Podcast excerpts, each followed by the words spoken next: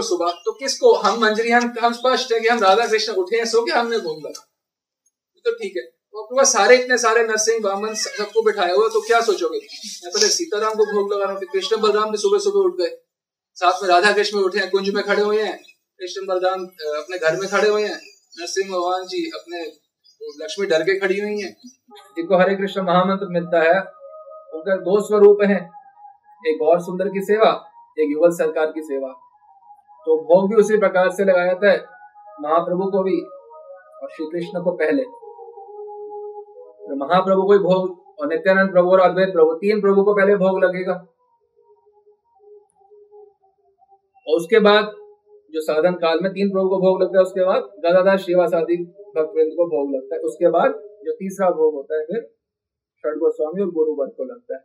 हम यहाँ साधना कर रहे हैं। ऐसी साधना क्यों कर रहे हैं? क्योंकि यही नित्य लीला में ऐसा होता है। जो नित्य लीला में जो जो सिद्धि प्राप्त होनी है, उसी की साधना कर रहे हैं।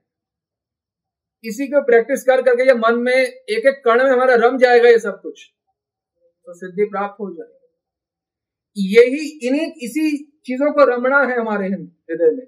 इसी से सिद्धि प्राप्त इसीलिए ये साधना है। अब जो भोग लगा रहे हैं, नित्य ब्रज में, कैसे भोग लगता है? पहले श्री कृष्ण को भोग लगता है, उसका श्री कृष्ण का प्रसाद राधा रानी को प्राप्त होता है। राधा रानी का महाप्रसाद जो है वो रूप प्रतीक मंजरी वर्ग को, गुरु मंजरी वर्ग को भी हमें प्राप्त होता है। नित्य लीला होता है तो बिल्कुल वैसे हम भोग और यहाँ लगाते हैं। जो नित्य होता है तो बिल्कुल वैसे हम भोग और यहाँ लगाते हैं। जो नित्य होता है तो बिल्कुल वैसे हम भोग और यहाँ लगाते हैं।